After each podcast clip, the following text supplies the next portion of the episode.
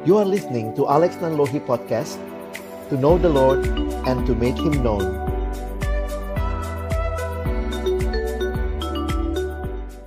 Mari teman-teman sekalian, sebelum kita membaca merenungkan firman Tuhan, kita berdoa. Bapa di dalam surga, kami datang dalam ucapan syukur untuk kesempatan yang Tuhan berikan kami menikmati pesta rohani yang Tuhan berikan bagi kami selama dua hari ini. Kami sangat menyadari bahwa sungguh Tuhan di tengah-tengah kondisi yang mungkin begitu sulit buat sebagian besar orang, tetapi Tuhan masih berkenan memberikan kesempatan untuk kami sama-sama menikmati, belajar kebenaran firman-Mu, meresponi setiap kebenaran, dan juga boleh sama-sama merindukan agar hidup kami semakin hari semakin indah, seperti pujian yang kami naikkan. Kami kembali memohon anugerah-Mu ketika kami akan membuka firman-Mu ya Tuhan, bukalah juga hati kami. Jadikanlah hati kami seperti tanah yang baik, supaya ketika benih firman Tuhan ditaburkan itu boleh sungguh-sungguh berakar, bertumbuh, dan juga berbuah nyata di dalam kehidupan kami.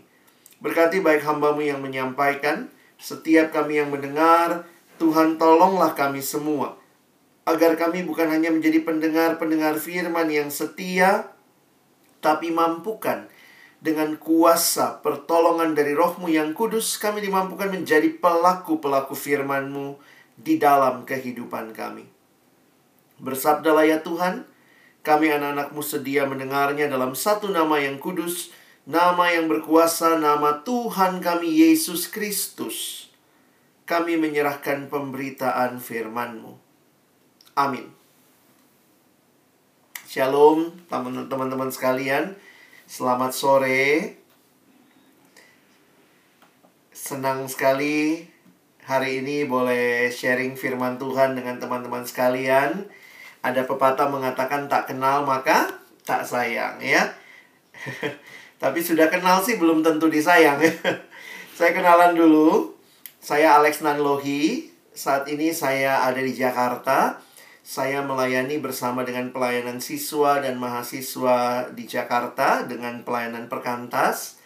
Saya alumni dari Universitas Indonesia, Fakultas Ilmu Sosial Ilmu Politik, jurusan Ilmu Komunikasi program studi hubungan masyarakat ya. Uh, kalau mau tahu lebih jauh silahkan lihat nomor kontak di bawah ini ya. Oke, dan saya selesai studi beberapa puluh tahun yang lalu, lalu Tuhan memberikan beban bagi saya untuk melayani secara penuh waktu di dalam pelayanan mahasiswa dan siswa. Jadi kemudian sejak tahun 98 saya bergabung dengan pelayanan full time.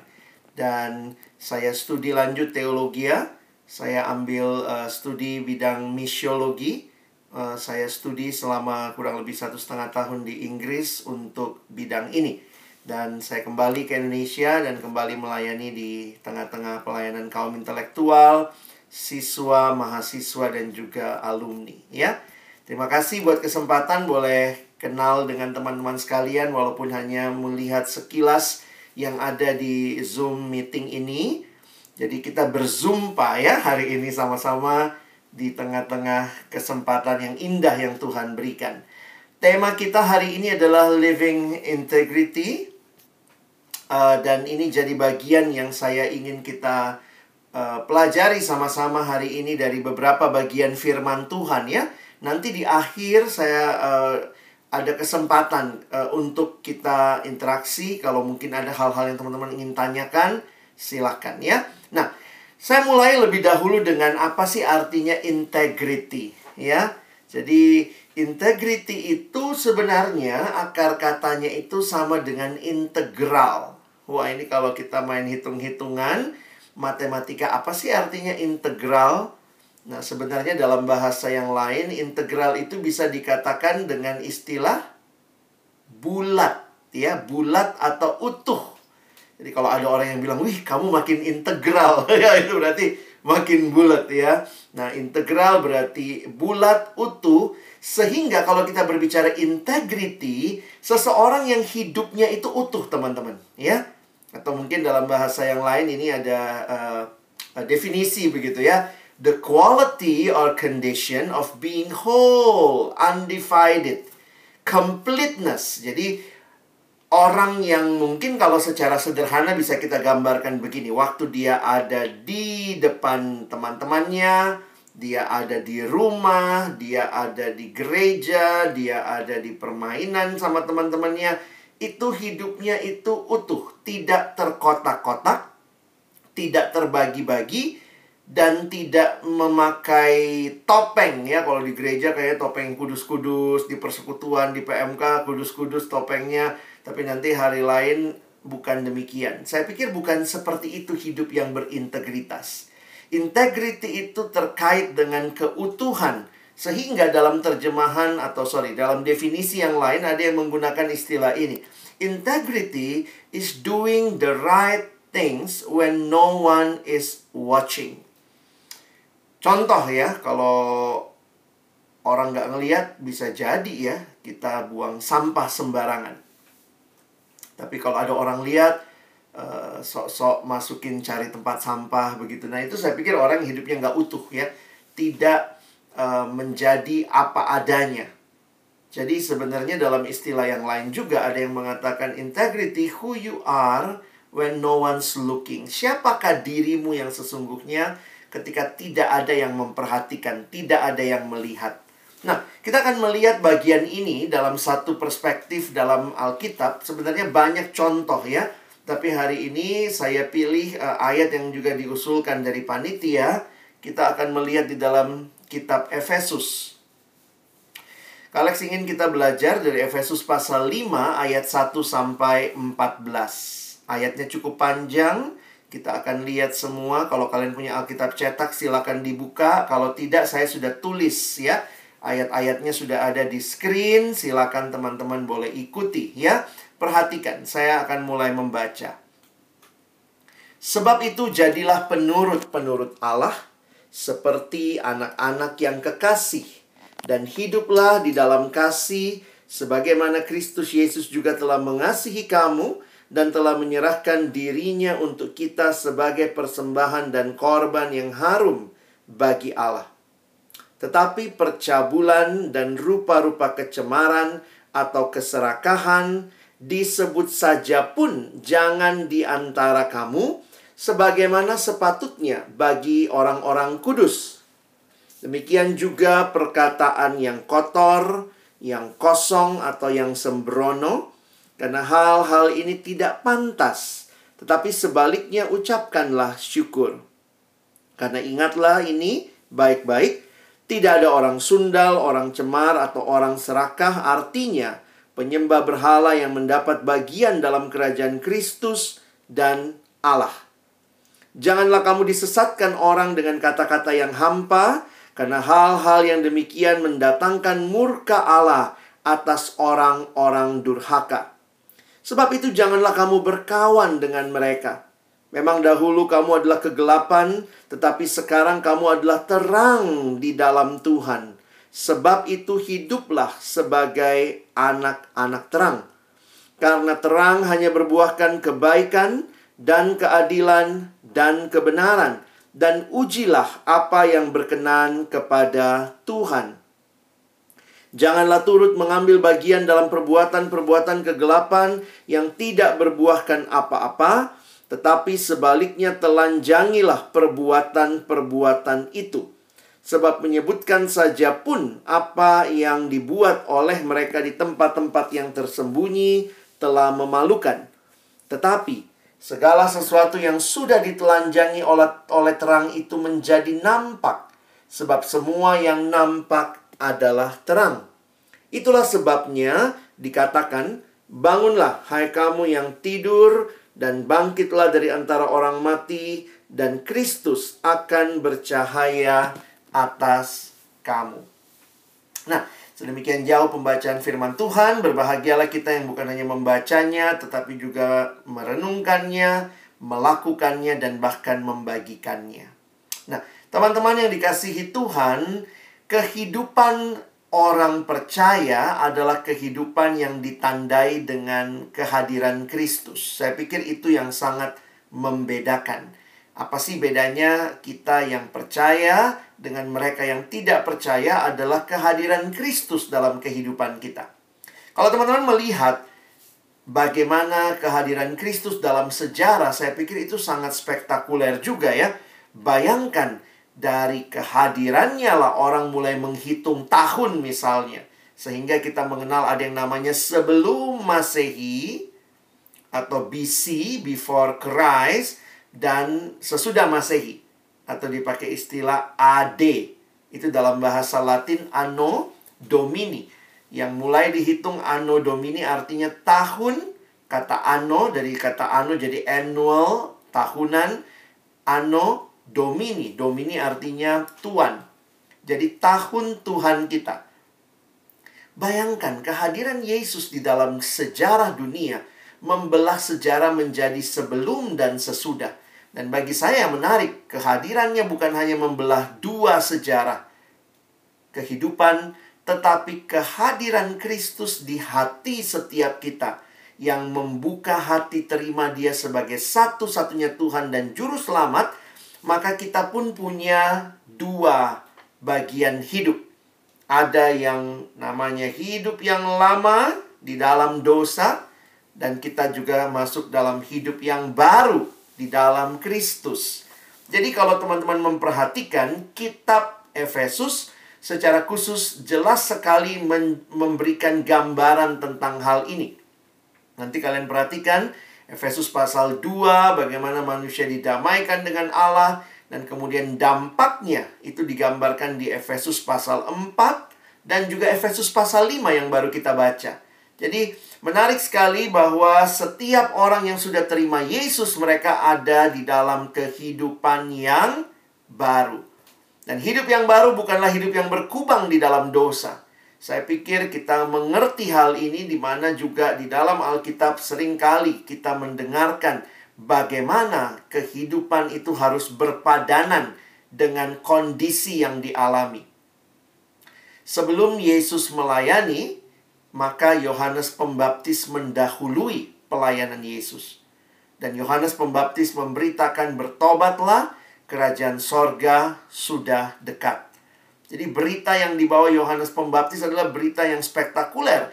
Sebenarnya dalam bahasa sederhana adalah mulailah hidup yang baru. Jangan lagi hidup di dalam dosa. Karena itu kalau teman-teman nanti memperhatikan di dalam Matius pasal yang ketiga, ketika itu perhatikan ya, tetapi waktu ia, ia di situ artinya Yohanes Pembaptis ya, karena Yesus baru kemudian melayani. Tetapi waktu Yohanes Pembaptis melihat orang Farisi dan orang Saduki datang untuk dibaptis, berkatalah ia kepada mereka, "Hai kamu keturunan ular beludak, siapakah yang mengatakan kepada kamu bahwa kamu dapat melarikan diri dari murka yang akan datang?" Jadi, gambaran yang diberikan adalah kalau kamu nggak bertobat, maka akan ada hukuman. Tapi perhatikan ayat 8, ada seruan yang Yohanes Pembaptis sampaikan. Jadi, hasilkanlah buah yang sesuai dengan pertobatan. Jadi teman-teman, di sini kita melihat betapa pentingnya ya hidup yang telah ditebus itu menjadi hidup yang dijalani sesuai dengan pertobatan itu. Dan saya pikir itu adalah sebuah perjuangan perjalanan seumur hidup. Karena selama kita di dalam dunia ini belum ada dari kita yang sempurna. Tetapi kita sedang bergerak terus makin hari makin serupa Kristus. Menjadi semakin sempurna. Nah, hari ini kita akan melihat kenapa kita bicara integritas. Saya pikir ini satu hal yang penting. Bagaimana memiliki hidup yang tidak terbagi-bagi. Hidup yang utuh. Hidup yang di dalamnya nyata betul bahwa kita adalah orang-orang yang sudah kenal Tuhan, sudah bertobat, sudah punya hidup yang baru. Nah, menarik waktu memperhatikan kitab Efesus pasal yang kelima, uh, abang senang dengan pendekatan Rasul Paulus ya di dalam bagian ini. Rasul Paulus mengkaitkan hidup kita, anak-anak Tuhan, dengan Tuhan. Nah, itu kira-kira penting ya. Hidup kita itu terkait dengan Allah. Jadi waktu saya mencoba merenungkan, memperhatikan, kalau kita mau bicara integrity, itu sangat terkait dengan siapa diri kita di hadapan Allah. Orang Kristen waktu berbicara integritas, hidup yang penuh integritas, itu tidak berbicara sekadar kita lakukan itu karena itu tuntutan moral, karena itu adalah uh, apa ya virtue atau kebajikan yang indah, tapi dasar yang diberikan adalah relasi dengan Tuhan. Nah, nanti kita coba lihat sama-sama ya. Nah, Kalex mau cerita dulu nih. Satu waktu saya pimpin retret anak SMP. Dan kalau pimpin catatan SMP itu biasanya siapin slide banyak gambarnya begitu ya. Dan waktu itu saya tanya sama mereka.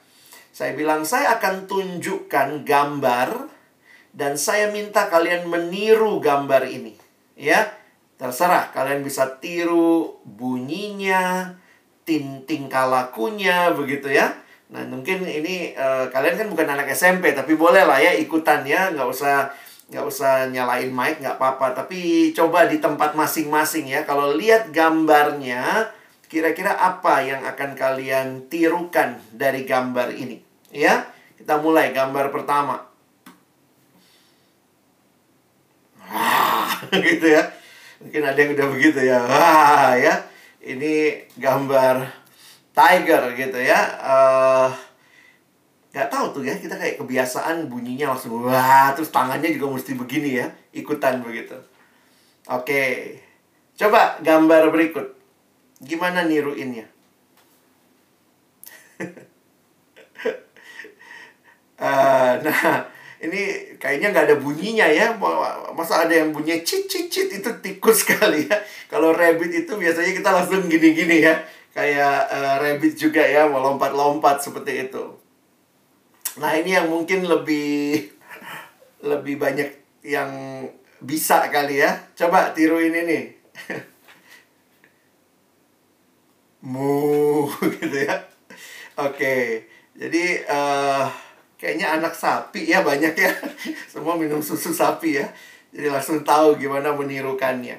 Nah, teman-teman yang dikasihi Tuhan, uh, kita bisa menirukan sesuatu itu karena kita kayaknya kenal ya, kita tahu, seperti apa kebiasaannya kita tahu begitu ya. Nah, lalu kemudian waktu itu saya tunjukkan lagi satu slide untuk anak-anak SMP. Saya bilang coba tirukan ini. Nah, ini bukan gambar teman-teman ya. Ini bukan gambar, tapi saya juga mau minta kalian untuk coba tirukan ya. Nah, saya lihat ya, ini gimana menirukannya. Hmm, pada bingung ya. Waktu saya keluarkan slide ini tiba-tiba ada satu anak dia berdiri lalu dia bilang, "Wah!" begitu ya. Dia mau menunjukkan kayaknya besar begitu ya. Gimana rasanya menirukan Allah ya? Apa sebenarnya yang dikatakan dengan meniru Allah? Kita bisa niru sapi, kita bisa niru rabbit, kita bisa niru tiger, tapi waktu dikatakan meniru Allah, apa yang muncul di benak kita? Menarik sekali bacaan yang tadi teman-teman dan saya baca di dalam ayat yang pertama kalau kalian perhatikan istilah yang digunakan adalah penurut-penurut Allah di dalam terjemahan lain itu juga dipakai istilah peniru-peniru Allah. Karena kalau kita pakai istilah penurut mungkin kamu bingung apaan sih penurut ya? Tapi perhatikan lagi ayat pertama tadi yang kita baca, ini sedang berbicara bahwa Paulus meminta jemaat untuk saya bacakan ayat satu ya. Sebab itu, nah ini kalau ada kata sebab itu naik ke atasnya ya. Sebab apa? Lihat judul perikop sebelumnya. Judul perikop sebelumnya jelas manusia baru. Jadi seolah-olah Paulus lagi mau bicara begini, sebab itu, sebab kamu sudah jadi manusia baru, Jadilah penurut-penurut Allah. Peniru-peniru Allah. Wah, ini teman-teman satu hal yang saya pikir luar biasa ya. Sebenarnya ini bukan hal yang baru. Kalau kalian membaca perjanjian lama pun ketika kita diciptakan oleh Allah, dikatakan kita dicipta segambar dan serupa dengan Allah. Jadi sebenarnya itu satu hal yang yang sudah seharusnya memang ketika manusia jatuh dalam dosa manusia tidak mencerminkan Allah Roma pasal 3 mengatakan manusia kehilangan kemuliaan Allah, maka ketika Yesus menebus, kita dikembalikan untuk menyatakan Allah melalui hidup kita. Dan itu Paulus berani bicara kepada jemaat, "Ayo, sekarang kamu tiru Allah." Dalam bahasa Inggris, nanti kalau lihat ter Alkitab terjemahan bahasa Inggris dipakai istilah imitators of God, imitasi Allah. Teman-teman, apa sih istilah imitasi? Kalau kalian dengar istilah imitasi, langsung bayangannya apa? Palsu. itu orang Indonesia ya. Karena suka pakai barang KW ya. Tapi sebenarnya dalam bahasa Inggris, arti positifnya imitasi itu apa?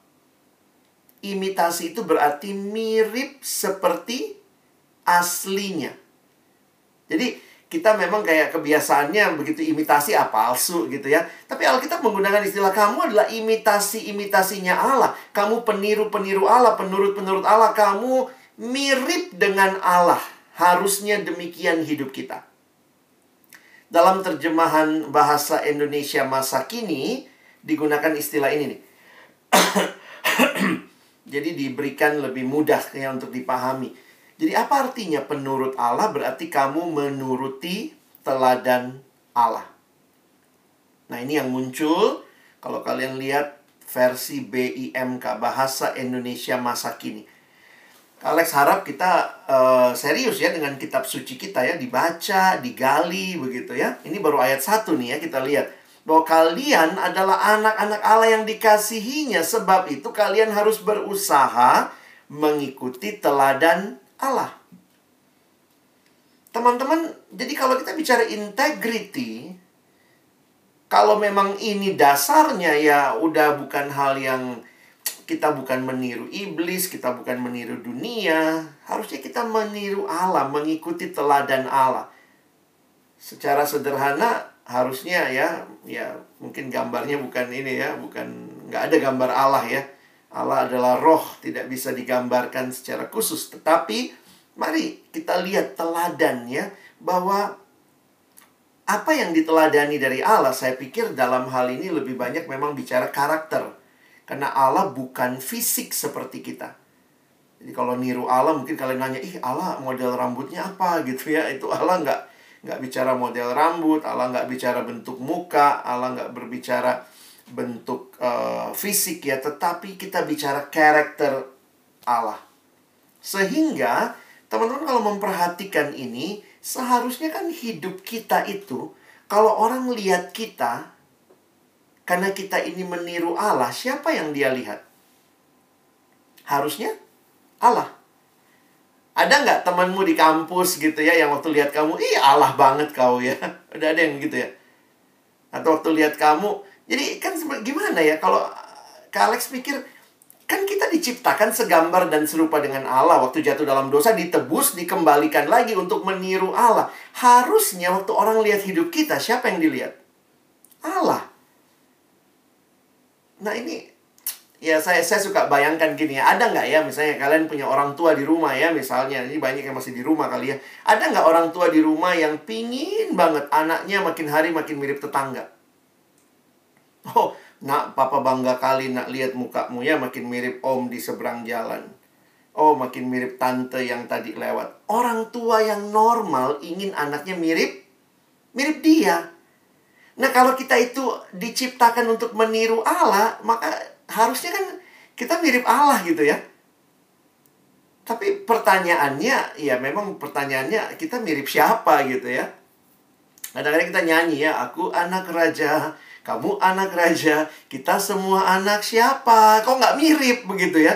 Harusnya itu mirip seperti Allah. Waktu orang lihat hidup kita, orang bilang ini Allah. Ini pasti anaknya Allah nih. Ini anak Allah banget nih. Waktu orang lihat kamu, orang langsung bilang, ah undip nih. Ini anak undip nih. Anak FSM nih. Pasti nih. Kenapa? Karena ada karakter yang melekat keundipanmu mungkin melekat begitu ya. Harusnya waktu orang lihat kita, orang langsung lihat ini anak Allah. Tapi kalau orang lihat hidup kita, waktu lihat hidup kita orang bilang, wah dasar kau anak setan, berarti kesetananmu lebih kelihatan begitu ya. Logikanya harusnya kehidupan kita yang sudah ditebus oleh Allah adalah hidup yang kembali mencerminkan Allah, maka saya harus katakan identitas kita itu sangat terkait dengan Allah. Jadi ini dasar yang sangat penting buat integritas kita. Integritas kita didasarkan pada identitas kita dalam relasi kita dengan Allah. Nah ini kalau mau digali bisa panjang ya. Uh, Kalian coba gambarkan beberapa hal. Kenapa? Kenapa kita perlu mengimitasikan Allah? Saya pikir menarik juga ya bahwa Allah tetap menghadirkan teman-teman dan saya di tengah-tengah dunia yang sudah jatuh dalam dosa. Kita diberikan kuasa, kita diberikan penebusan sehingga kita bisa membaharui semua relasi yang hancur. Tapi kan ini belum the perfect world. Kita masih menanti Allah akan datang kali yang kedua. Jadi saya akhirnya melihat begini, ya. Coba belajar cara cara pandangnya begini. Lihatlah Allah lihat identitasmu, dan lihat dunia di mana kita hidup. Waktu kamu bisa connect hal itu, saya pikir kamu akan bisa makin memahami kehadiranmu. Kenapa kamu harus berintegritas? Kenapa kamu harus berbeda? Nah, saya pikir ingat, Allah, diri kita, dan konteks di mana kita ada. Nah, ada tiga hal secara khusus yang uh, Kak Alex ingin kita pelajari. Ya, ini jelas di ayat-ayatnya ya. Pertama, kalau kita lihat di ayat 2 tadi, ya, dinyatakan bahwa Allah adalah kasih. Coba lihat lagi ayat 2-nya ya. Kalau saya bacakan buat kita, dan hiduplah di dalam kasih, dan lihat nih ada teladan. Sebagaimana Kristus Yesus juga telah mengasihi kamu dan menyerahkan dirinya untuk kita sebagai persembahan dan korban yang harum bagi Allah. Jelas banget dinyatakan bahwa Allah adalah kasih. Lalu bagaimana kita? Nah, kira-kira gampang ya, sederhananya begini. Hidup sebagai anak-anak yang saling mengasihi. Nggak mudah, teman-teman. Kadang-kadang kita pikir, ah, gampang ini gitu ya. Tapi ternyata nggak mudah. Kenapa? Emangnya dunia di mana kita hidup itu sedang seperti apa? Saya lihat jelas sekali Tuhan menghadirkan kita di dalam dunia yang tanpa kasih. Alkitab mengatakan kalimat Yesus bahwa kasih banyak orang akan semakin dingin, semakin redup. Dan perhatikan di tengah-tengah situasi seperti ini, hiduplah di dalam kasih dan lihat standarnya sebagaimana Kristus Yesus juga telah mengasihi kamu dan menyerahkan dirinya untuk kita sebagai persembahan dan korban yang harum bagi Allah. Teman-teman, kalau kita benar-benar mengalami karya Kristus, harusnya juga kita mengalami hidup yang dibaharui, sehingga kita yang dulunya mungkin sulit mengasihi, kita akan belajar mengasihi seperti Kristus telah mengasihi kita. Teman-teman, uh, banyak pergumulan kehidupan di dalam masa muda juga ya. Salah satunya adalah kehidupan atau pergumulan mengasihi. Saya banyak ketemu anak-anak mahasiswa yang punya kepahitan dengan orang tua atau mungkin punya kepahitan sama mantan begitu ya. Yang susah sekali move on, pernah disakitin dalam sekali misalnya. Dan kadang saya pikir gitu ya uh, jangan bicara integritas hanya kaitannya sama nggak nyontek ya rajin rajin untuk melakukan uh, studi yang baik saya pikir integritas juga ditantang integritas kita termasuk di dalam hal kasih sudahkah kita mengasihi saya pikir pandemi ini juga memang jadi tantangan untuk mengasihi ya nggak mudah karena semua orang lagi susah begitu ya Nah, di saat kita bicara kasih, sebenarnya ada yang bilang gini ya, bahasa Indonesia tuh paling gampang menjelaskan kasih. Apa itu kasih? Misalnya kalau saya punya barang kasih, kasih ya kasih, ya. Love is giving. Kita sebentar lagi merayakan Natal ya, kasih Allah yang besar. Apa itu kasih? Kasih yang ngasih, kasih. Love is giving, love is not taking. If love is taking, taking, taking, that is not love. That is rampoking, saudara. Itu ngerampok namanya. Kasih itu memberi. Kasih itu memberi. Dan waktu kita meniru Allah yang adalah kasih, pertanyaannya, apakah kita juga sudah belajar mengasihi? memang tidak mudah, sering kali waktu akan membuktikannya. Kalau kita punya kepahitan mungkin sama orang tua, kita punya kepahitan sama saudara kita, kadang-kadang nggak mudah mengampuni itu sulit banget, ya. Tapi bukan tidak mungkin. Kadang-kadang banyak orang cuma fokus sama sulit gitu ya. Aduh kak, mengampuni itu sulit banget. Bukan cuma sulit, bahasa Inggrisnya sulit gitu ya. Saking sulitnya. Tapi pertanyaannya adalah kita telah diampuni oleh Kristus. Makanya lihat ayat ini ya. Bagi saya ayat ini kayak menempelak. Sebagaimana Kristus Yesus juga telah mengasihi kamu. Jadi kadang-kadang kita bilang maunya gini. Tuhan kalau saya bikin salah Tuhan ampuni saya ya. Tapi kalau orang lain bikin salah sorry Tuhan. Saya nggak kayak Tuhan hatinya. Wah saya susah sekali mengampuni. Tuhan mau katakan kalau kamu minta diampuni. Harusnya kamu pun belajar mengampuni orang lain. Nah, ini integritas juga ini ya. Hidup yang utuh, yang di depan dan di belakang bisa bicara yang sama. Tuhan tolong saya mengampuni, Tuhan tolong saya mengasihi. Nah, berikutnya. Ayat 3 sampai ayat 7 kalau kalian dalami kalian akan melihat bahwa ini bicara tentang Allah yang kudus. Menarik sekali di dalam bagian awal ini ya. Kalau teman-teman perhatikan itu ya, digambarkan ayat 3 sampai ayat yang ketujuh, tetapi percabulan, rupa-rupa kecemaran dan seterusnya dikatakan disebut saja pun jangan ada di antara kamu. Jadi boro-boro dilakukan ya. Paulus mengatakan disebut saja pun jangan. Kalau Allah kita kudus, bagaimana dengan kita? Ya harusnya kita kudus juga dong ya. Masa Allah kita kudus, kitanya kudis? Nggak, nggak, nggak, nggak matching teman-teman ya. Misalnya ya, kalau kita bicara kekudusan, ya harusnya kita kan mirip Tuhan ya. Jangan makin mirip hantu gitu ya. Makin e, katanya kenal Yesus tapi ya tidak berjuang hidup kudus. Belum ada yang sempurna. Tapi berarti pertanyaannya apakah kita mau berjuang untuk hidup dalam kekudusan. Karena Tuhan kasih kekuatan, Tuhan kasih rohnya yang kudus untuk kita hidup kudus. Kenapa? Karena realitanya kita ada dalam dunia yang tidak kenal kekudusan, dunia yang tanpa kekudusan, dunia yang cemar. Nah, teman-teman kalau perhatikan di ayat yang ketiga misalnya, eh, bagi saya menarik ya memperhatikan bahwa eh, hal-hal kudus ini dikaitkan banyak juga dengan kesucian seksual. Jadi kalau kalian perhatikan di dalam ayat yang ketiga misalnya, Kata percabulan itu dipakai istilah porneia. Dari kata itulah muncul kata porno, ya. Porneia. Jadi sebenarnya percabulan itu e, bicara tentang sesuatu yang tidak pantas, tidak seharusnya. Lalu menjadi pornografi. Karena yang tidak seharusnya itu digrafi, ditulis, digambar. Jadi tulisan, jadi cetakan, jadinya pornografi. Ya, itu dari sini ayatnya. Jadi kalau orang bilang nggak, nggak ada di Alkitab bicara pornografi, ya lihat ini. Ini bahkan porneia, rupa-rupa kecemaran, keserakahan.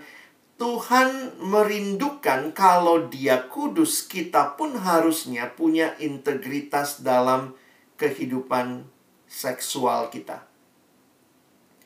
Lalu perhatikan ayat 4. Ternyata kaitannya juga dengan perkataan. Wah ini menarik teman-teman ya. Karena ternyata salah satu top 10-nya dosa di perjanjian baru itu dosa perkataan. Hati-hati dengan perkataannya. Demikian juga perkataan yang kotor, yang kosong, yang sembrono. Karena hal-hal ini tidak pantas. Lalu dikasih solusinya ya. Bagaimana supaya nggak ngomongnya seperti itu. Ucapkanlah syukur. Lalu gambaran lebih jauh. Tidak ada orang sundal, orang cemar, orang serakah atau penyembah berhala yang mendapat bagian dalam kerajaan Kristus. Dan ayat yang ketujuh langsung bicara jelas. Sebab itu janganlah kamu berkawan dengan mereka. Jadi Tuhan mengetahui ya, masalahnya sering kali juga ada di persahabatan. Persahabatan seperti apa yang kita bangun? Persahabatan yang saling merusak? Kalau itu yang terjadi ya sangat menyedihkan, tapi harusnya persahabatan yang saling membangun di dalam Tuhan. Ya, jadi itu yang harusnya jadi kerinduan kita.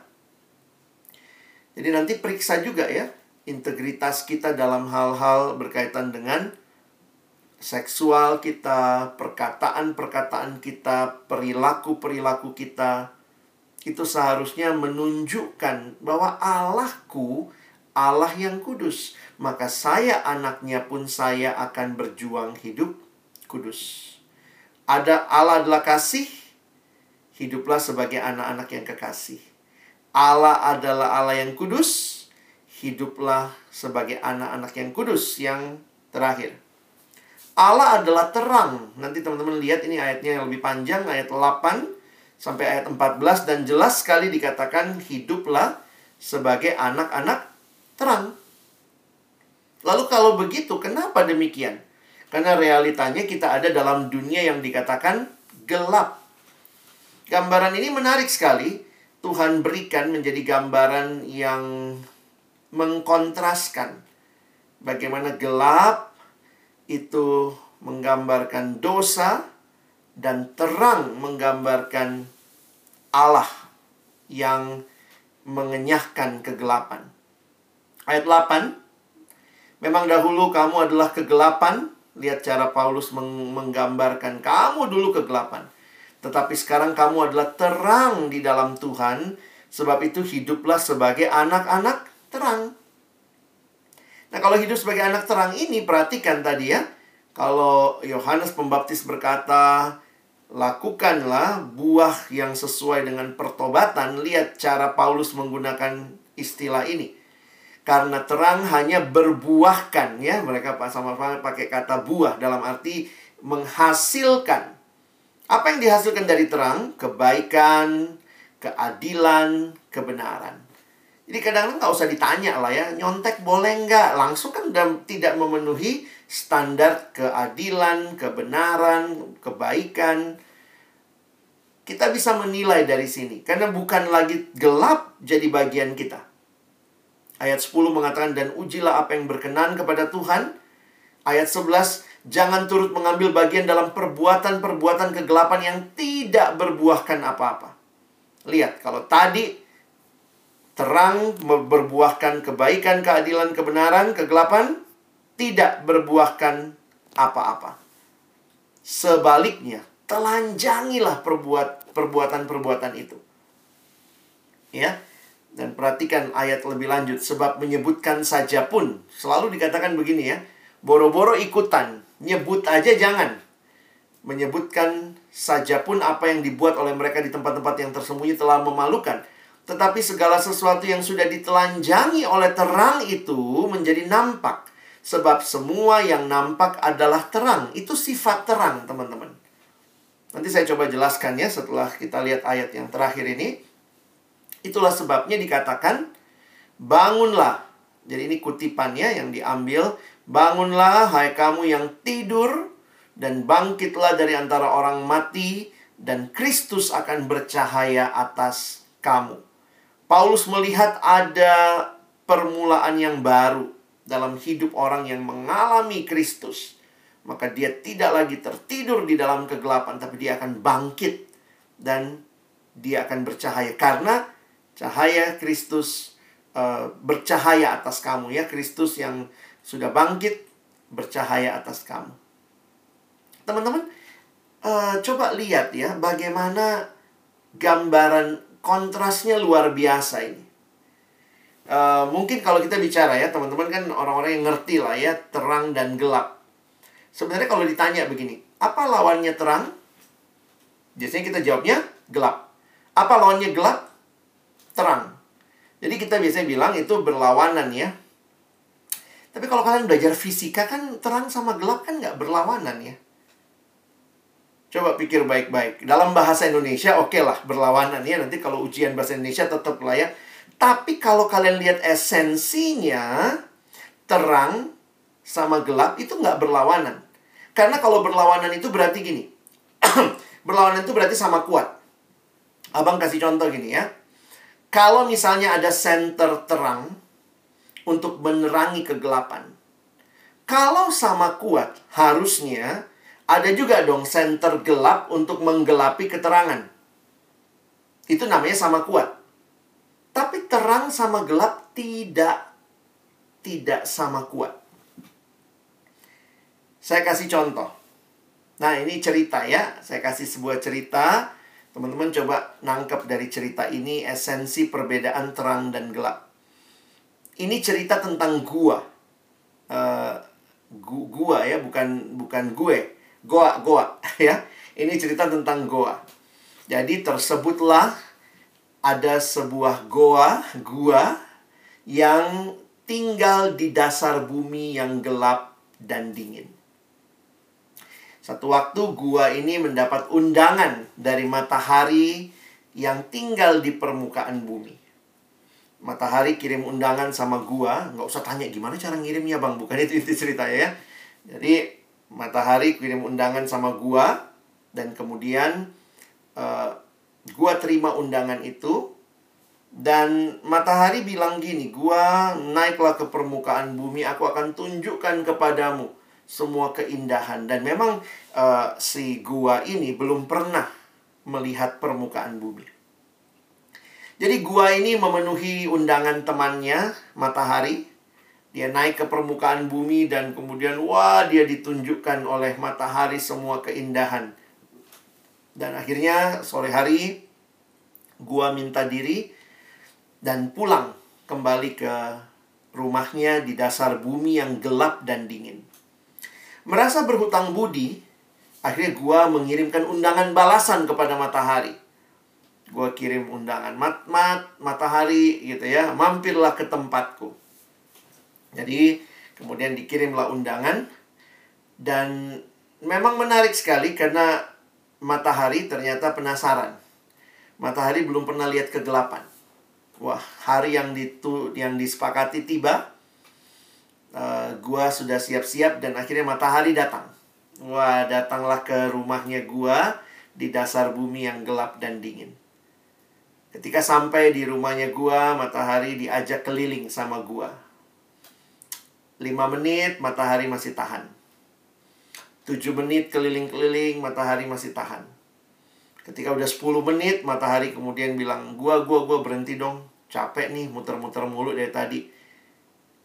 Kau janji kan sama saya? Kau janji untuk tunjukin kegelapan. Kita udah muter-muter 10 menit. Mana kegelapan itu? Did you get my point? Teman-teman bisa paham ya? Kenapa tidak ada kegelapan? Karena ketika ada matahari, ketika ada terang, gelap itu pergi. Iya ya? Jadi gelap sama terang itu nggak berlawanan, bukan tahan-tahanan teman-teman. Gelap sama terang itu bukan satu sama, satu-satu gitu ya. Enggak. Bukan kosong-kosong. Tapi gelap sama terang itu satu kosong gitu ya. Menang terang gitu. Atau jangankan satu bahkan seribu kosong kali ya. Makanya ingat ya Tuhan menggambarkan dirinya sebagai terang. Iblis gelap. Jangan pikir Tuhan sama iblis itu sama kuat. No kamu teologiamu nggak benar berarti ya. Tuhan sama iblis itu bukan satu sama. Tuhan jauh lebih kuat dia sudah kalahkan si iblis.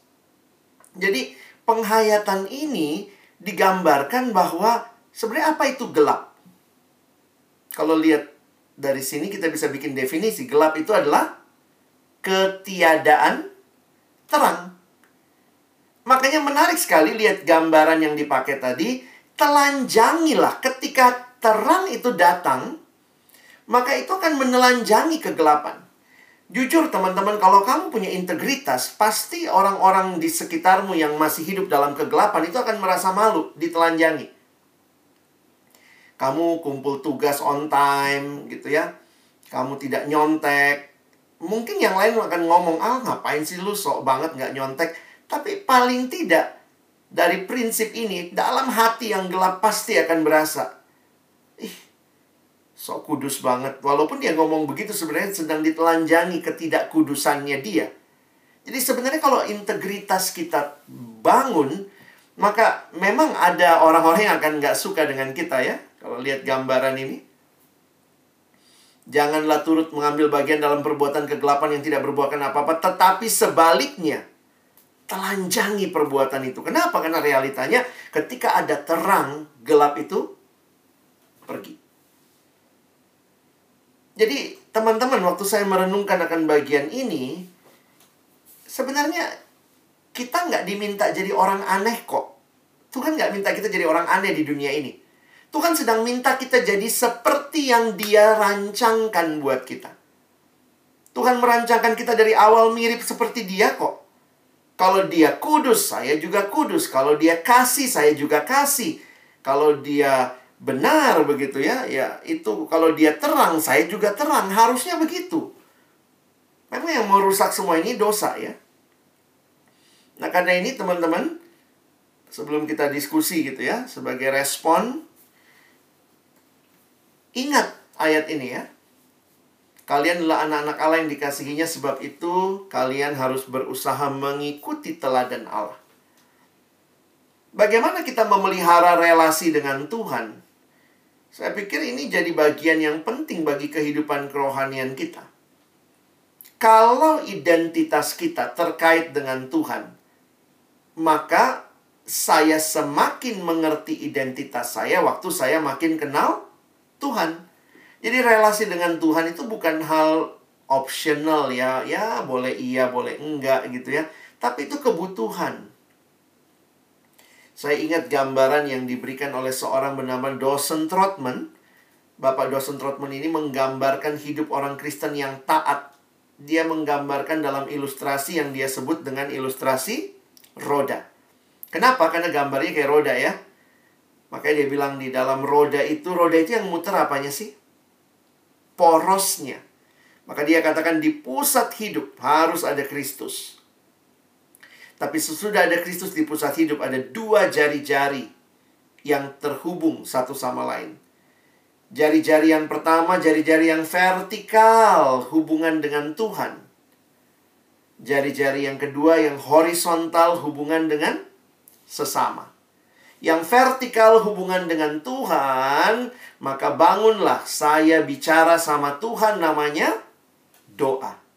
Tuhan bicara kepada saya melalui firman. Makanya di sekolah minggu kita udah tahu ya bagaimana bertumbuh adik-adik. Baca kitab suci, doa tiap hari kalau mau, kalau mau tumbuh. Teman-teman kita perlu kenal Tuhan bukan sewaktu-waktu. Jangan rajin baca Alkitab kalau mau ujian masuk undip. Wah rajin baca Alkitab. Kalau udah masuk mulai males begitu ya. Kita jadi tukang nyogok Tuhan. Kita bukan menikmati relasi dengan Tuhan. Tapi kita jadikan Tuhan seperti alat untuk mencapai yang kita mau. Relasi dengan Tuhan adalah sebuah kebutuhan. Kita butuh bicara dengan Tuhan, kita butuh dengar firman-Nya, dan relasi ini juga ditambah dengan relasi dengan sesama. Yang horizontal, ada dua. Yang pertama, ke dalam dengan sesama orang percaya kita harus rajin berse, bersekutu. Dan dengan mereka yang belum percaya, orang-orang yang ada di luar sana, kita hadir bersaksi. Jadi, Sebenarnya kalau kita bangun terus pengenalan akan Tuhan, kita maksimalkan relasi pribadi dengan Tuhan dalam doa, saat teduh kita, baca kitab suci, dan kita bangun persekutuan ya, kita juga memanfaatkan. Saya pikir nggak semua kampus di Indonesia punya PMK seperti ini. Ini kesempatan yang Tuhan berikan untuk bagaimana kamu bisa jadi orang yang berintegritas ya Tuhan katakan kenal aku, makin kamu kenal aku, kamu akan makin mengerti tujuan hidupmu dan tahu mengapa kamu harus berintegritas. Dan akhirnya kita jadi mengerti ya hidup berbeda dengan dunia. Saya pikir Tuhan sudah ingatkan ini sama kita ya berkali-kali ya. Kamu ada di dalam dunia, kata Tuhan Yesus, Yohanes 17, tapi kamu bukan dari dunia. You are in the world, but you are not of the world. Seringkali gambaran ilustrasi ini ya, sering dipakai. Ilustrasi ikan, ya. Katanya menarik ya kalau melihat ikan itu ada dua hal yang bisa kita pahami tentang ikan. Pertama ya, ikan itu katanya seumur hidup. Ikan yang hidup itu seumur hidup akan berenang melawan arus. Jadi uh, hanya ikan mati itu yang ikut arus ya. Tapi ikan yang hidup sebenarnya akan selalu berenang melawan arus. Kita tidak diminta untuk jadi sama dengan dunia. Ketika dunia semua nyontek, apa kita ikutan? Enggak lah Ketika semua pornografi kita mesti ikut. Ketika semua orang mengatakan lakukan apa yang kamu mau, just follow your heart, ikuti kata hatimu, apa itu harus kita ikuti? Orang Kristen pilihannya bukan follow your heart, follow God's word. Hati kita sudah tercemar dosa, banyak keinginan kita nggak benar. Not follow your heart, follow God's word. Hidup beda dengan dunia. Hati-hati ketika falsafah dunia kita telan bulat-bulat. Lalu uh, ikan juga yang kedua bagi saya menarik begini ya. Uh, walaupun ikan itu hidupnya di air asin, ikan di laut ya maksudnya, ya, hidupnya di air asin, tapi dagingnya tetap tawar. Itu menarik ya. Saya pikir ini juga jadi pengingat buat kita. Jadi nggak ada kan orang pergi mancing di laut, dapat apa lo ikan asin? Nggak ada ya. Ikan walaupun dia hidup di laut, yang airnya asin tapi dagingnya tetap tawar. Itu berarti menggambarkan ya kita bisa kok hidup dengan tidak terkontaminasi ya. Dari gambaran ikan ini jadi belajar beberapa hal. Bagaimana kita mewujudkannya ya? Bagaimana mungkin dengan caramu belajar ya? Cara belajarmu, teman-teman sekarang kan kita lagi masa-masa belajarnya online. Kalian yang paling ngerti lah abang jujur aja saya nggak terlalu banyak ngerti pelayan apa pelajaran online. Kira-kira uh, pitfallnya di mana, jebakannya di mana, bisa curangnya di mana. Kalian yang paling tahu. Bisa curang begitu rupa, bisa manipulasi. Uh, tapi apakah itu kehidupan anak Tuhan? Saya harap kita tidak juga jadi orang-orang yang uh, memang situasi pandemi ini kan membuat kita dipaksa belajar online saya ngelihatnya offline ada pitfallnya, ada jebakannya, ada tantangannya. Demikian juga online ada tantangannya. Kalau offline orang bisa nyontek di kelas, tapi mungkin waktu on, uh, online pun kita bisa nggak jujur, kita bisa nggak nggak serius, ya. Dan saya pikir ini jadi hal yang harus teman-teman dan saya waspadai karena kita tidak mau hidup seperti dunia. Bagaimana cara bergaul kita? Kalau kalian mungkin sudah pacaran juga bagaimana cara berpacaranmu?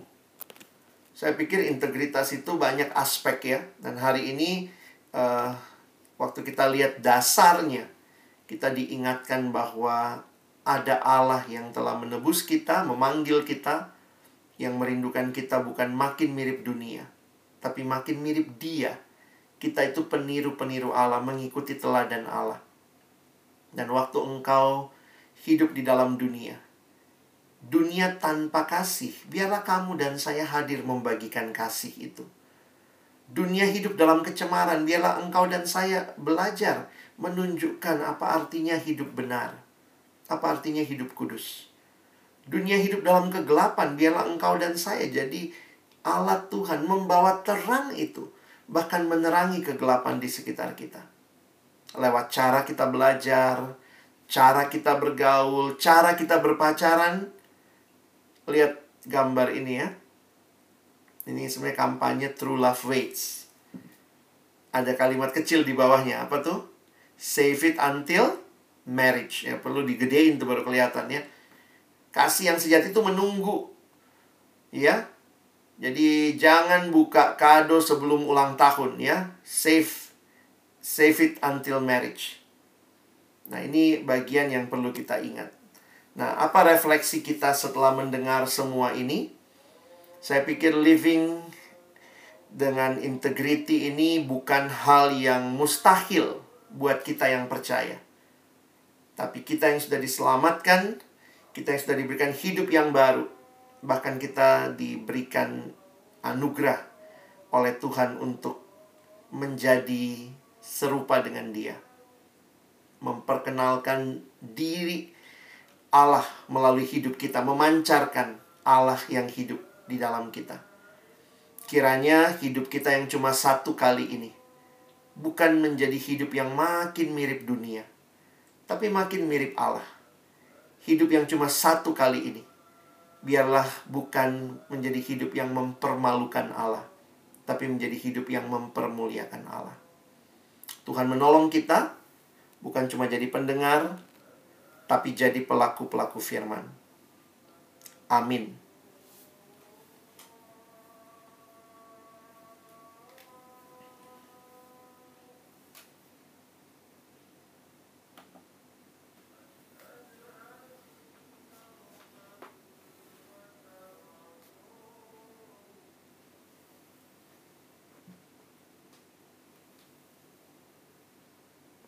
Sebelumnya perkenalan dulu nama saya Yogi Sagala dari jurusan matematika ingin menanyakan uh, mengenai kan salah satu yang dibahas ini kan mengenai apa integritas gitu ya salah satu pokok bahasanya integritas.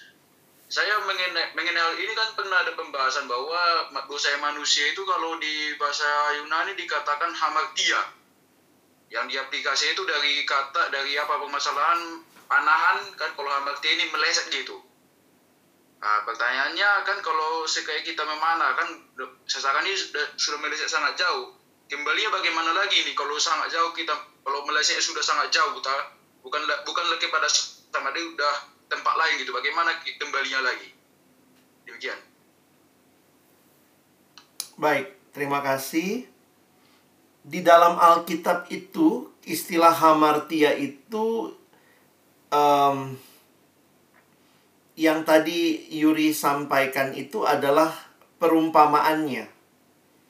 Jadi uh, hamartia bisa diterjemahkan dengan pelanggaran, bisa diterjemahkan dengan dosa. Nah, perumpamaan untuk menggambarkan hamartia itu itulah gambaran meleset dari sasaran. Nah, jadi uh, di dalam kekristenan kita mengerti bahwa Yesus sudah menebus kita menjadi juru selamat yang membawa kita kembali. Jadi di dalam Kristuslah ada pemulihan, ada pengharapan, ada pembaharuan dan itu total. Jadi saya pikir uh, itu yang perlu kita hayati. Jangan hanya melihat ilustrasinya lalu membayangkan ilustrasinya sudah jauh sekali meleset tapi lihatlah juga bahwa kasih karunia Allah dalam Yesus itulah yang memberikan kepada kita pembaharuan, pemulihan. Jadi tidak ada dosa yang tidak bisa diselesaikan oleh Kristus. Dia sudah tanggung semua di kayu salib. Nah, karena itu dia memberikan hidup yang baru bagi kita.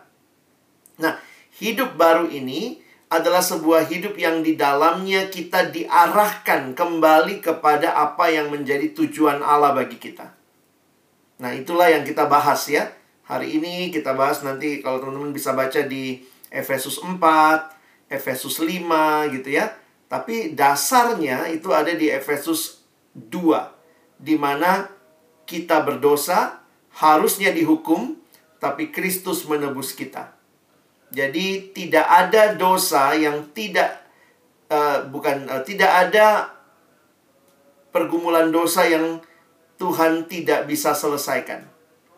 Dan itu bagi saya menjadi kenyataan yang indah dalam hidup beriman kita. Ada juru selamat. Yesus datang sebagai juru selamat. Di dalam kepercayaan yang lain, diri sendiri yang berusaha menyelamatkan. Di dalam kekristenan, Yesus yang datang jadi juru selamat. Jadi itu yang bagi saya menjadi jawaban bagi pergumulan dosa kita yang sudah hamartia yang terjadi. Kira-kira begitu? Ya, berarti kalau prosesnya melalui Yesus ini kita apa ya mengalami kelahiran kembali gitu masuknya Pak ya? Iya, betul. Ya, Yesus memberikan awal yang baru buat kita ya. Oke. Okay. Ya, cukup. Terima kasih Pak. Sama-sama.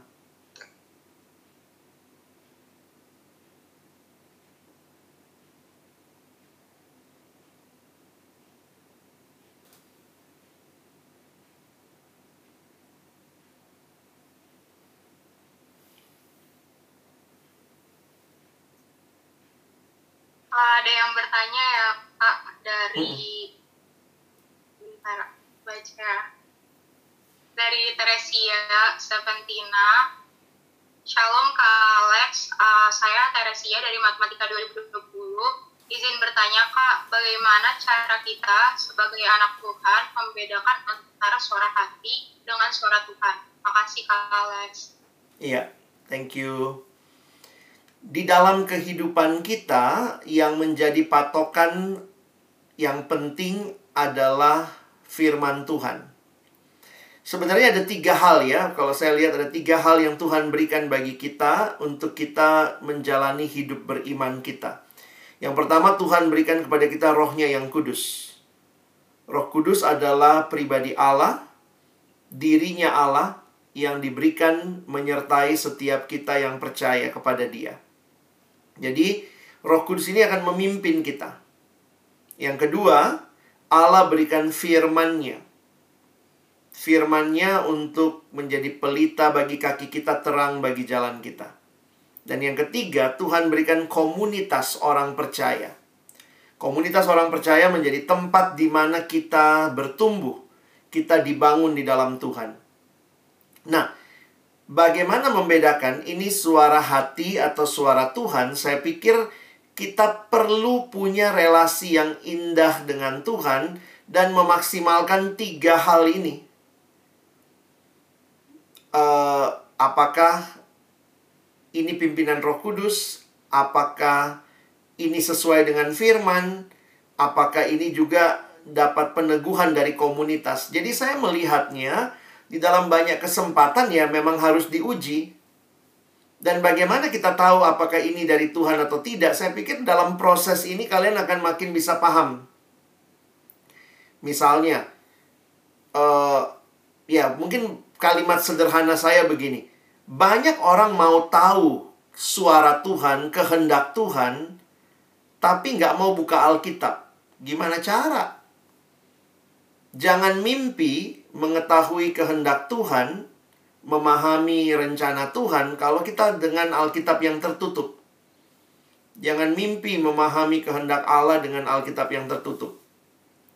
Jangan mimpi memahami kehendak Tuhan, pimpinan Tuhan kalau kita mengeraskan hati untuk tidak mau dipimpin Roh Kudus. Itu contohnya seperti apa ya? Banyak lah contoh ya. Misalnya, suara hatiku kok kayaknya cantik kali yang nggak Kristen ini bukan satu bukan satu agama dengan kita. Tapi kayaknya hatiku aduh apa ini suara Tuhan ya? Itu udah jelas kalau kita lihat tidak sesuai dengan firman Tuhan tidak sesuai dengan kebenaran nggak usah ditanya lagi lah. Kira-kira seperti itu ya. Jadi kadang-kadang saya melihat uh, ada hal-hal yang sudah jelas. Ini Tuhan mau atau Tuhan nggak mau, ya kalau hal-hal yang sudah jelas ya nggak usah digumulkan ya. Dan nggak usah lagi nanya ini suara siapa ini ya. Kok kayaknya suara Tuhan nggak jangan tapi kayaknya uh, suara hatiku kayaknya men, men, men, apa kuat untuk jadian sama dia gitu. Nanti aku bawa dia sama Tuhan. Oh nggak ada seperti itu. Jangan pernah pacaran supaya bawa orang kepada Tuhan. Itu bukan caranya dia datang dulu sama Tuhan, sesudah itu kalau sama-sama dalam Tuhan baru jalin relasi. Jadi jangan main-main dengan hal-hal yang kadang-kadang saya pikir ada hal-hal yang udah jelas kok. Nggak usah lagi nanya ini suara Tuhan atau bukan, tapi udah jelas. Firman Tuhan bilang nggak boleh, jangan. Nah, itu yang harus kita pahami ya.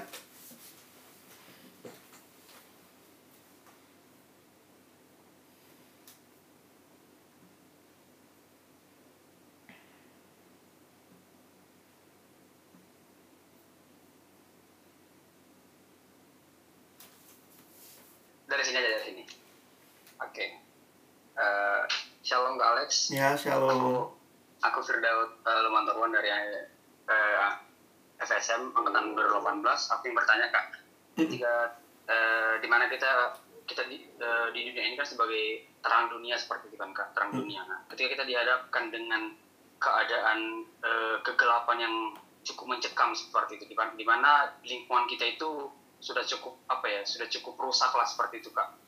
Ya, tapi da- dalam lingkungan kita itu kita kita eh, menjadi terang gitu kak. Tapi karena kita eh, karena gimana ya karena lingkungan kita terlalu gelap atau gimana gitu kak apakah kita harus eh, tetap berada di dalam kegelapan itu atau mencari ke tempat yang lebih terang seperti itu kak? Mm.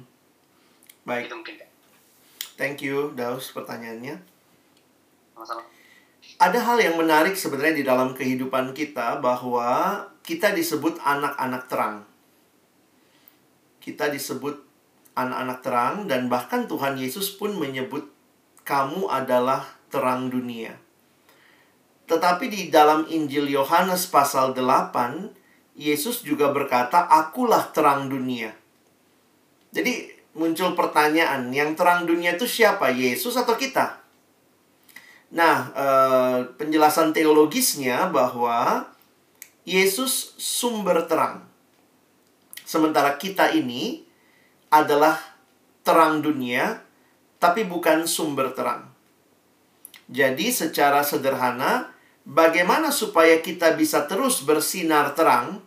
Kita harus punya relasi dengan sang sumber terang itu. Nah, per- eh, jadi mungkin menjawab pertanyaan Daus ini, saya harus ingatkan pertama, terus bangun relasimu dengan Tuhan, karena kamu bukan sumber terang. Kita mungkin meredup ya, kenyataan tekanan-tekanan yang ada, kadang-kadang kita mungkin takut, kita takut mengalami dikucilkan atau apa, kita jadi ikut dengan orang lain untuk eh, menjadi, mungkin bukan menjadi gelap ya, tapi meredup terangnya.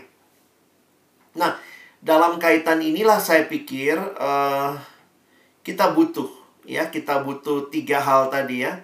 Ingat selalu ada Roh Kudus kita butuh firman. Firman itu dikatakan pelita bagi kaki kita terang bagi jalan kita. Itu membuktikan bahwa dunia di mana kita jalan ini gelap. Gimana supaya nggak terantuk? Pakailah firman Tuhan. Dan yang ketiga kita butuh komunitas. Jadi bagi teman-teman ya banyak yang waktu masuk dunia alumni mungkin pertanyaan seperti yang Daus tanyakan itu semakin real. Satu kantor nggak ada orang yang sama-sama percaya misalnya. Lalu kemudian gaya hidupnya teman-teman mungkin apa ya eh, gaya hidup yang nggak memuliakan Tuhan. Banyak alumni yang bertanya lalu saya mesti gimana kak? Nah saya harus ingatkan eh, jangan jadikan kerohanian sebagai nostalgia. Kadang-kadang banyak kalau orang jadi alumni itu kerohanian jadi nostalgia. Ih dulu saya waktu di PMK, saya rajin sekali dulu. Orang belum datang, saya udah datang di ruangan beresin bangku. Orang udah pulang, saya baru pulang sesudah itu beresin segala macam. Wah, pokoknya saya dulu rajin banget. Tapi itu dulu. Jadi pertanyaannya juga nanti kalau teman-teman mungkin masuk ke dunia yang lebih real, pelihara persekutuan dengan Tuhan dan dengan sesama. Secara pribadi, waktu-waktu pribadimu dengan Tuhan itu kekuatanmu. Dan juga waktu kamu punya KTB misalnya, kamu punya persekutuan alumni yang yang membakar semangat kita untuk terus hidup dalam Tuhan. Jadi eh, jangan salahkan dunia. Habis semua temanku gelap nih, semua temanku gelap. Pertanyaannya yang terang dunia kan kamu ya. Jadi bagaimana kamu membangun dirimu supaya terangmu bercahaya walaupun mungkin kecil ya. Tapi itu bisa bercahaya dan menjadi berkat bagi orang di sekitarnya. Saya ingat kalimat dari John Stott waktu dia membahas khotbah di bukit tentang garam dan terang. Dia kebelikan kalimat yang menarik bagi saya jadi perenungan ya. Dia bilang begini. Kira-kira bahasanya saya paraphrase ya. Kalau daging busuk, jangan salahkan daging. Tapi tanyakan di mana garamnya. Kalau dunia busuk, jangan salahkan dunia. Tanyakan di mana garam dunia. Kalau rumah gelap, jangan salahkan rumah. Tapi tanyakan di mana lampunya. Kalau dunia gelap, jangan salahkan dunia. Tanyakan di mana terang dunia. Hal ini memberikan refleksi buat saya, berarti kalau garam sebagai garam dunia, keasinan kita berkurang, sebagai terang dunia nyala kita meredup, maka kita bukannya menghambat kebusukan, kita bukan menghambat kegelapan, tapi justru kita mempercepat kebusukan dan mempercepat kegelapan.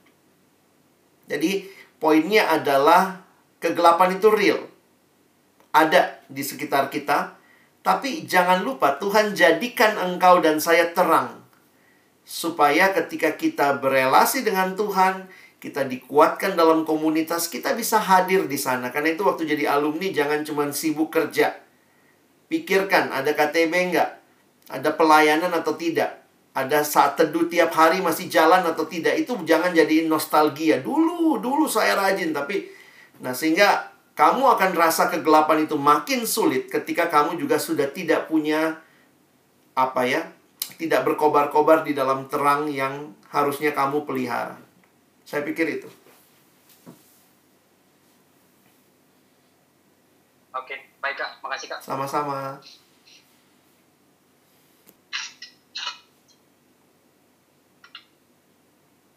Uh, tema kita hari ini living integrity uh, arti dari utuh itu adalah melakukan yang benar tanpa dilihat orang. Uh, nats yang diambil Efesus 5 ayat 1 sampai 14 uh, di situ kita diminta oleh Paulus untuk menjadi penurut-penurut Allah. Uh, yaitu imitators of God. Kita di kita itu imitasinya Allah jadi kita harus mirip dengan Allah.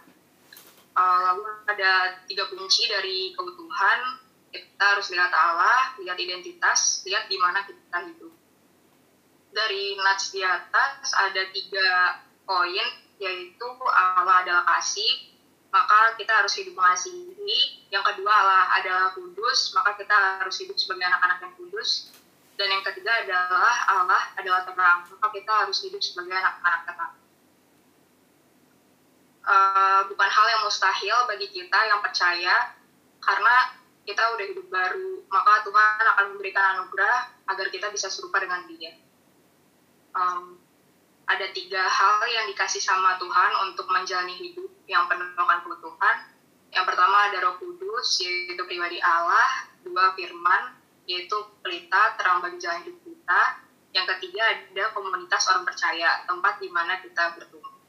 Uh, tiga hal di atas adalah cara untuk membedakan mana suara hati kita dan mana suara Tuhan. Uh, Yesus sudah menembus kita dan sudah memulihkan kita dengan penuh pengharapan. Maka itu yang perlu kita hayati uh, agar kita bisa menjadi hidup utuh bersatu dengan Allah. Dan tidak ada dosa yang tidak bisa diselesaikan oleh Kristus.